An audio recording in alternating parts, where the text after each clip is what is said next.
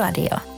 Monesti tässä on vähän huvittanut itse asiassa, kun on viimeisen kymmenen vuoden aikana paljon puhuttu digitalisaatiosta, että se on nyt iso juttu kun tuntuu siltä, että se on ollut se, minkä kanssa me ollaan oltu tekemisissä niin kauan kuin maan suurin piirtein alalla ollut.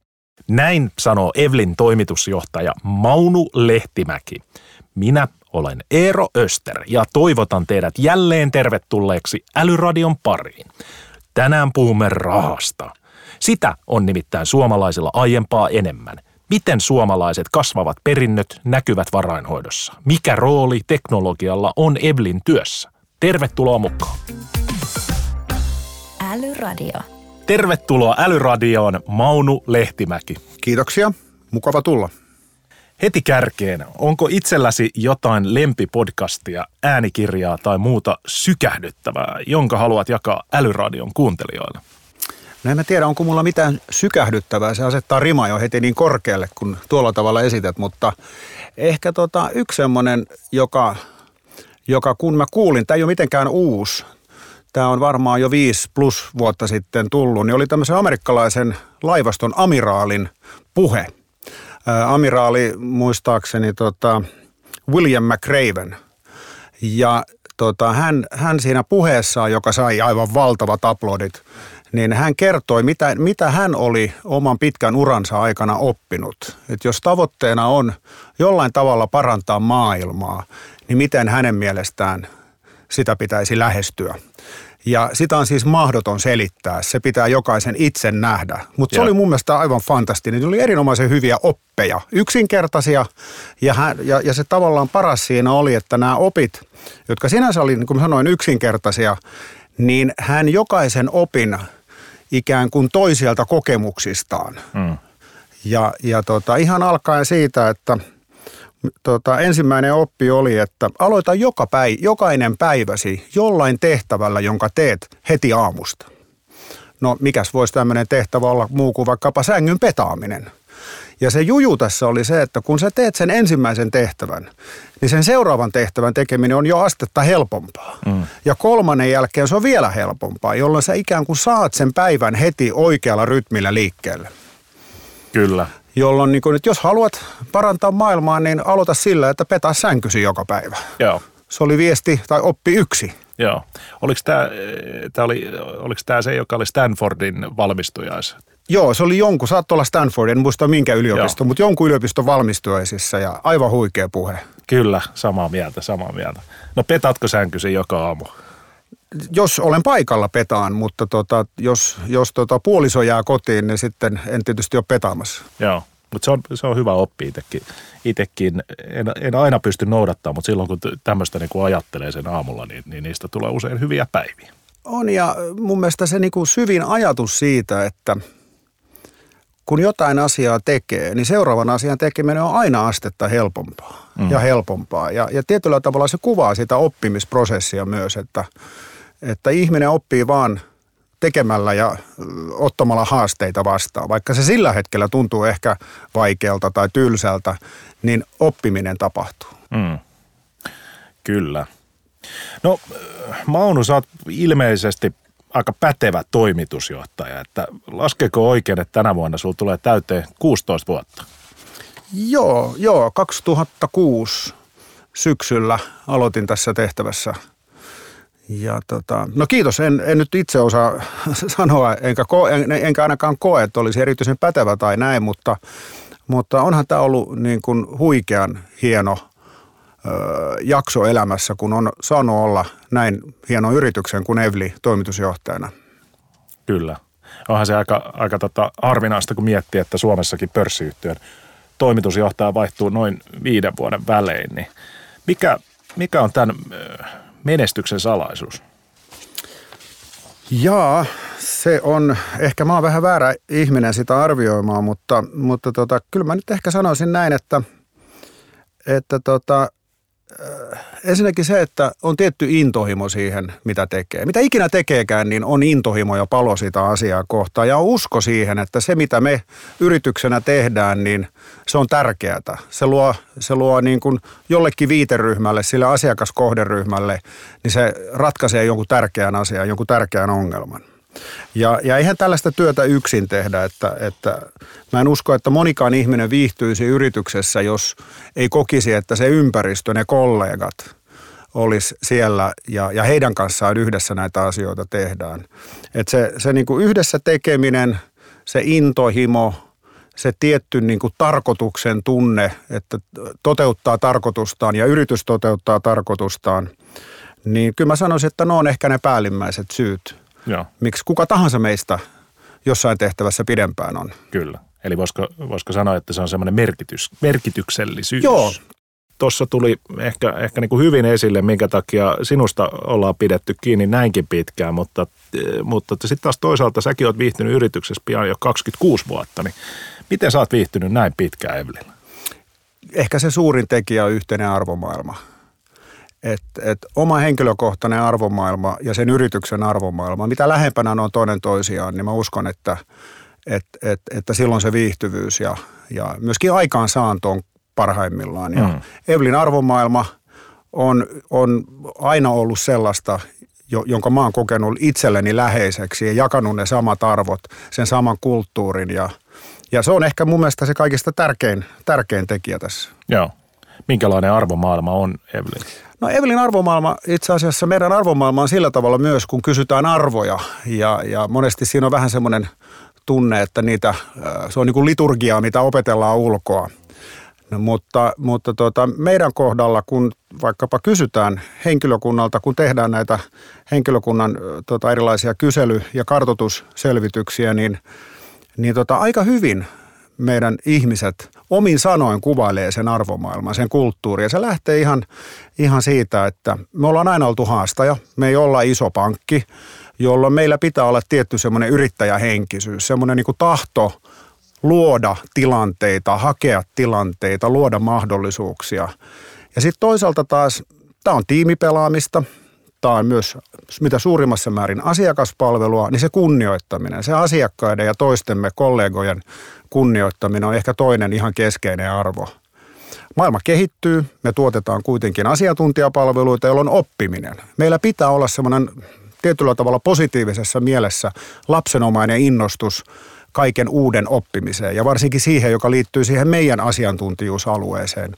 Eli hyvin pitkälle varainhoitoon ja sijoituspalvelutoimintaan ehkä laajemminkin. Mm. Ja lopuksi, mutta ei todellakaan kaikista vähäpätöisimpänä päinvastoin, integriteetti. Ehkä Suomessa, suomeksi, mä en tiedä mikä sille olisi parempi termi muu kuin tämmöinen tietty rehellisyys, eettisyys, moraalisuus, selkä suorassa oleminen, jos tehdään virhe, myönnetään, että tehdään, tehtiin virhe, korjataan se virhe, ei peitellä asioita ja niin poispäin. Nämä neljä tekijää muodostaa sen Evelin kulttuurin ikään kuin, niin kuin sen, sen niin kuin keskeisimmät tukipilarit. Ja niin kauan kuin mä oon ollut Evlissä, tämä arvomaailma on ollut tällainen. Ja, ja, ja me aina puhutaan siitä, että me halutaan, että Evlissä arvot on ikään kuin tapetoitu seiniin – joka tarkoittaa sitä, että ne ei ole meistä yksilöistä kiinni, vaan ne on siellä sisällä. Ja kun uusi ihminen tulee taloon, niin, niin me toivotaan, että hänen aika nopeasti tarttuu ne arvot. Kyllä. Joo, kuulostaa, kuulostaa hyvältä ja, ja semmoisilta arvoilta, minkä, minkä kanssa itse kukin pystyisi pystyisi tota samaistumaan. Tota, miten tämä on muuttunut tämä niinku, kulttuuri? Arvot ei ehkä ole muuttunut tai onko ne muuttunut, mutta mi, niinku, minkälainen oli, oli 26 vuotta sitten? Oliko jengillä ainakin kravatit kaulassa, olisi ne lähtenyt pois tässä välissä? Joo, kyllä se maailma oli erilaista. Kravatit oli kyllä oli, oli, oli kaulassa, ehkä siellä dealingsaleissa ja silloin siihen aikaan dealingsaleissa oli ihmisiä. Mm. Tänä päivänä siellä on pääsääntöisesti servereitä ja, ja tietokoneita noin laajemmin. Eli koko tämä pörssivälityshän on kokenut ihan dramaattisen muutoksen. Mm. Että tänä päivänä sellainen kuin meklari, ihmismeklari, niin alkaa olla aika lailla harvinaista. Toki niitä on ja niitä tarvitaan, mutta leijonan osa kaikesta – kaupasta, osakekaupasta ja monen muunkin arvopaperin kaupasta tänä päivänä on täysin tietokone, käy toisen tietokoneen kanssa kauppaa. Ja sitä kauppaa ohjaa erilaiset yhä kehittyneemmät algoritmit. Mm. Eli, eli digitalisaatio on ollut valtava. On, on joo, siis, ja se oikeastaan sai sai sen ehkä, Suomessahan tota pörssikauppa muuttui sieltä pörssisalista niin kuin tietokoneilla tapahtuvaksi. Mä en ihan tarkkaan vuotta muista, mutta se oli silloin 90-luvun puolivälin aikoihin. Ja, ja se oli kyllä semmoinen, joka sai sitten niin kuin, että monesti tässä on vähän huvittanut itse asiassa, kun on viimeisen kymmenen vuoden aikana paljon puhuttu digitalisaatiosta, että se on mm. nyt iso juttu. kun tuntuu siltä, että se on ollut se, minkä kanssa me ollaan oltu tekemisissä niin kauan kuin maan suurin piirtein alalla ollut te- mm. tekemisissä. Joo. No miten, miten sä alun perin päädyit varainhoidon pariin? Joo, no siis tosiaan mä aloitin urani meklarina, eli, eli autoin asiakkaita johdannaisia välittämällä, johdannaisvälityksessä, osakevälityksessä. Mutta jossain kohtaa mua sitten alkoi kiinnostaa myös se, että minkälaista se maailma olisi siellä ikään kuin puhutaan aina pöydän toiselta puolelta. Eli niin kuin siellä niin kuin ostajan roolissa, siirtyä tavallaan myyjän paikalta ostajan paikalle – ja, ja kykenisinkö mä tekemään niitä analyyseitä tai analyysejä ja hyviä valintoja, jolla sitten niin kuin salkkujen, hoidossa olevien salkkujen tuottokehitys olisi, olisi sitä, mitä odotetaan. Mm. Ja, ja tota, se oli semmoinen vähän niin kuin halu haastaa itseään, nähdä, että onnistuuko siinä tehtävässä. Ja mulle aukesi tämmöinen paikka sitten vuonna 1992 siihen aikaan pörssissä oli listattu semmoinen sijoitusyhtiö kuin Oy Investa AB ja Investa ei vaan hoitanut omia varojaan, mutta alkoi yhä enemmän hoitaa asiakasvaroja ja, ja siellä sitten aloitin osakesijoitusten parissa salkun hoitajana ja, ja tota, viihdyin erittäin hyvin. Se oli, se oli jo, jollain tavalla niin kuin löysin, löysin sen kutsumukseni ja sitten tuota, muutama neljä vuotta myöhemmin ne meitä semmoinen neljä viiden hengen porukka – kun, kun tuota Investan toimintaa alet, tai Investan ympärillä tapahtuu omistusjärjestelyitä, niin, niin sitten tämä neljä viiden hengen porukka meitä Evli lähesty äh, kysymyksellä, että tulisitteko perustamaan Evliin ammattimaisen varainhoitotoiminnon. Ja, ja tota, me lähdettiin ja täytyy sanoa, että, että tota, on tämä ollut hieno, hieno matka ja mikä parasta, niin kaikki nämä kollegat on tänä päivänä edelleen Evlissä. Kaikki, jotka oli silloin perustamassa Joo. myöskin. Et yksi jäi eläkkeelle tuossa vuosi sitten. Älyradio. Suomalaisten kotitalouksien varallisuus kasvaa nyt aika nopeasti. Et Suomessa yhä useampi tulee saamaan vanhemmiltaan merkittävän perinnön. Ja vielä sukupolvi sitten esimerkiksi sota söi monen perheen varallisuuden eikä lapsille jäänyt niin paljon jätettävää. Niin miten tämä näkyy Evlillä, tämä muutos? Kyllä se näkyy meillä hoidettava asiakasvarallisuus on aika tasaisesti kasvanut jo monta vuotta ja nimenomaan myös tällä yksityishenkilöiden puolella paljon meidän uusia tai paljon meidän asiakkaista tai uusista asiakkaista, niin ne on suomalaisia asiantuntijoita, yritysjohtajia, yrittäjiä, perheyrittäjiä ja, ja sitä kautta se näkyy. On nuorempaa, ehkä tämä nuorempi sukupolvi on enemmän sitten teknologiaorientoitunutta, joka varsinkin nyt viimeisen 5-10 vuoden aikana niin on kasvanut todella upeasti.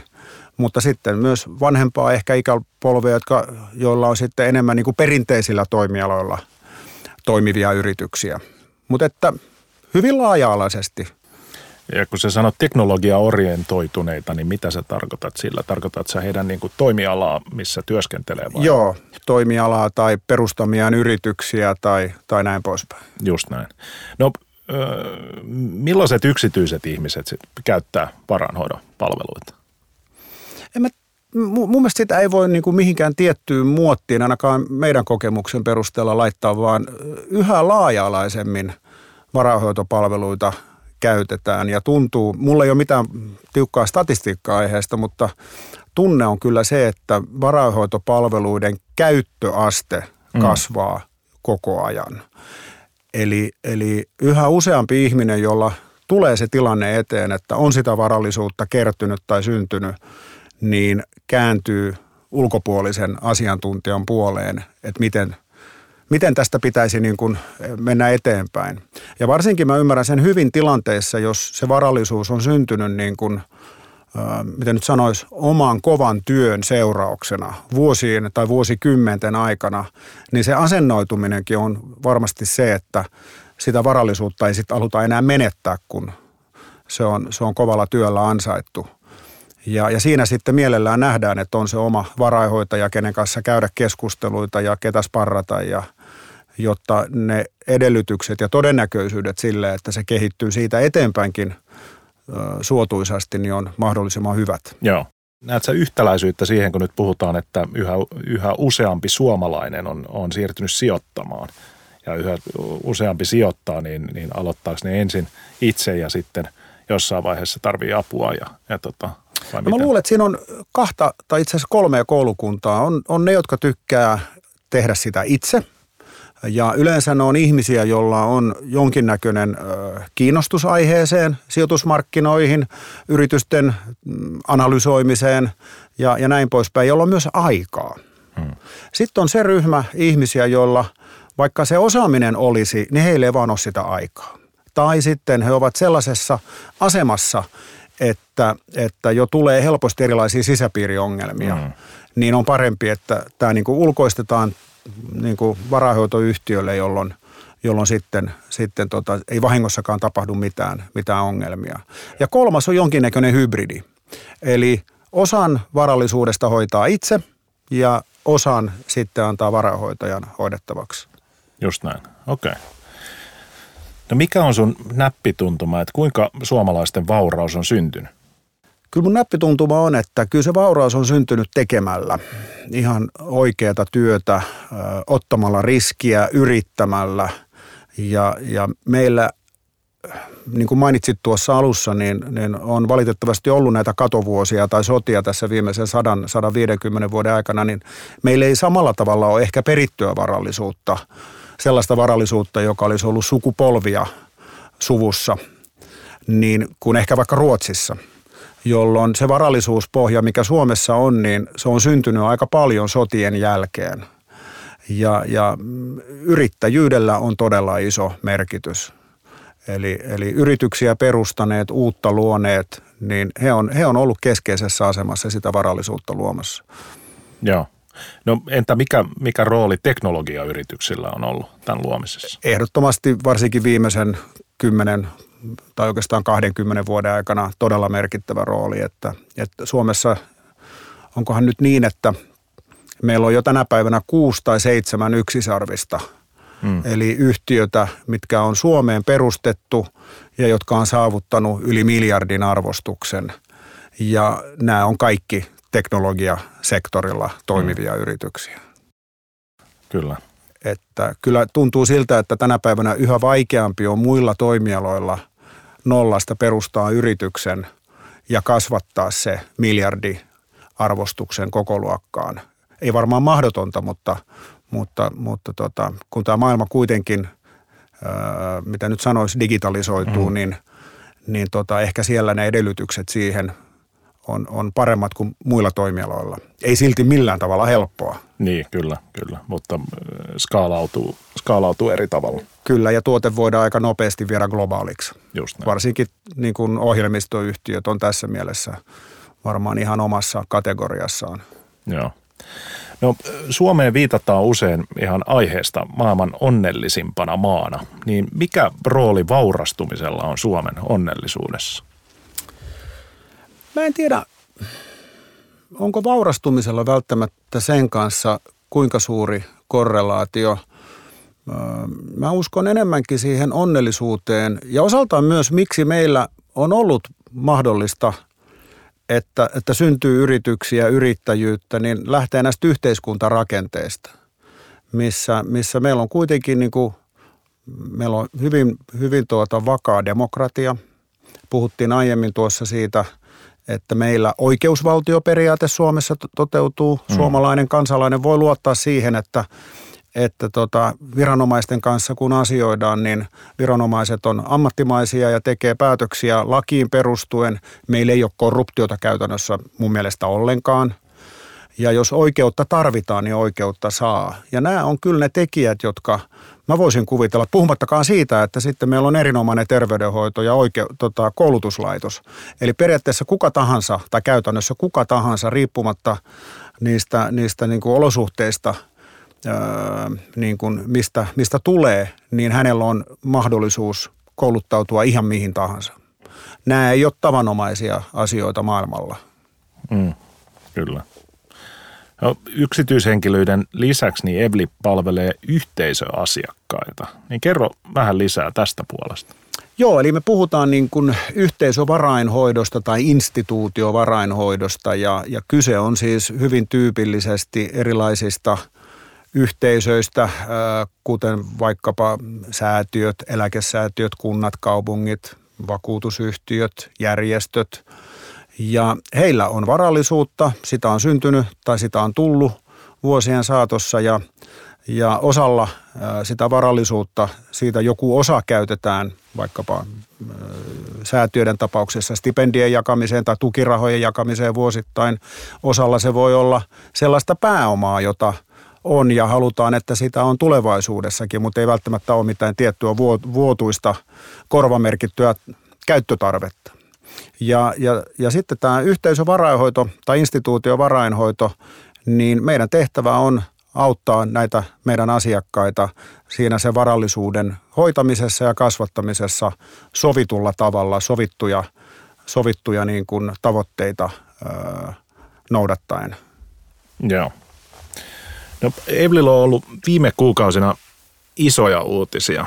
Yritys valittiin Suomen parhaaksi varainhoitajaksi kuudennen kerran peräkkäin ja Evli on myös jo viidettä vuotta peräkkäin selvästi käytetyin yhteisövarainhoitaja Suomessa. Mutta ehkä tämä isoin uutisi nyt tässä lähiaikana on tämä yritysjärjestely, jossa Evlin pankkitoiminta eriytyy Evlistä ja siirtyy osaksi Fellow Finance. Niin miten tähän päädyttiin? No, joo, siis tähän yritysjärjestelyyn. Tämä on asia, mitä me ollaan toki mietitty tässä viime vuosina aika paljonkin ja, ja se ei ole todellakaan syntynyt hetken mielijohteesta, vaan kyllä siinä on taustalla ollut toisaalta Evlin oma muutos, mitä on tapahtunut näiden 10 plus vuoden aikana, ja toisaalta myös toimintaympäristön muutos, erityisesti sääntelyympäristön muutos. Ja, ja nämä yhdessä on niin kuin yhä enemmän tehnyt sen, että sen pankkitoiminnan merkitys meille on käynyt vuosi vuodelta suhteessa vähäisemmäksi. Mm. Ja sitten toisaalta pankkitoiminta on niin kuin se sääntely, joka kohdistuu pankkina olemiseen tai luottolaitoksena olemiseen, niin kuin me kaikki hyvin tiedetään, niin sehän on kasvanut eksponentiaalisesti. Mm. Niin on, on yhä enemmän turhauttanut se, että leijonan osa tai 90 prosenttia Evlin liiketoiminnasta on muuta kuin pankkitoimintaa. Mutta vastaavasti leijonan osa siitä meidän sääntelystä, joka meihin kohdistuu, pohjautuu siihen, että olemme – virallisesti pankki. Eli ne ei ole niin kuin kohdannut. Hmm. Ja nyt tämän järjestelyn myötä niin jatkossa sääntely vastaa sitä, mitä me myös aidosti tehdään. Ja, ja jotenkin se tuntuu paljon mielekkäämmältä. Just näin. Ja kerrotko vielä, että mitä, mitä, mikä on Fellow Finance? Fellow Finance on suomalainen vertaisrahoitukseen keskittynyt yritys. Se on listattu Helsingin pörssin First Note-listalla ja siis tarjoaa kuluttajille ja pienille ja keskisuurille yrityksille rahoitusta. Ja, ja tuota, nyt sitten tämän järjestelyn myötä, joka on äh, vähän kompleksi, siinä tapahtuu toisaalta jakautuminen ja sen jälkeen vielä yhdistyminen. Eli Evli, nykymuotoinen Evli Pankki Oyj, Oyj jakautuu varainhoitoon tai sijoituspalvelutoimintaan keskittyväksi Evli Oyjiksi – ja sitten sinne jää se puhdas pankkiosio, eli se Evli Pankki Oyj. Ja se taas yhdistyy tämän Fellow Financein kanssa ja muuttaa nimensä Fellow Pankiksi. Just. Jolloin Evlin nykyiset omistajat tulee olemaan sekä tämän uuden varainhoito- sijoituspalveluyrityksen omistajia, että toisaalta sitten tämän uuden äh, Fellow Pankin omistajia. Just näin. Älyradio. No älyradios kun ollaan, niin puhutaan hetki tästä teknologiasta vähän tarkemmin. Ja finanssialalla kulkee valtava määrä dataa ja viime vuosina työkalut on mahdollistanut yhä paremman datan hyödyntämisen. Niin miten Evli kerää dataa? Joo, tota, sitä voisi ehkä lähestyä sillä tavalla, että se voisi jakaa niin kuin kahteen ryhmään.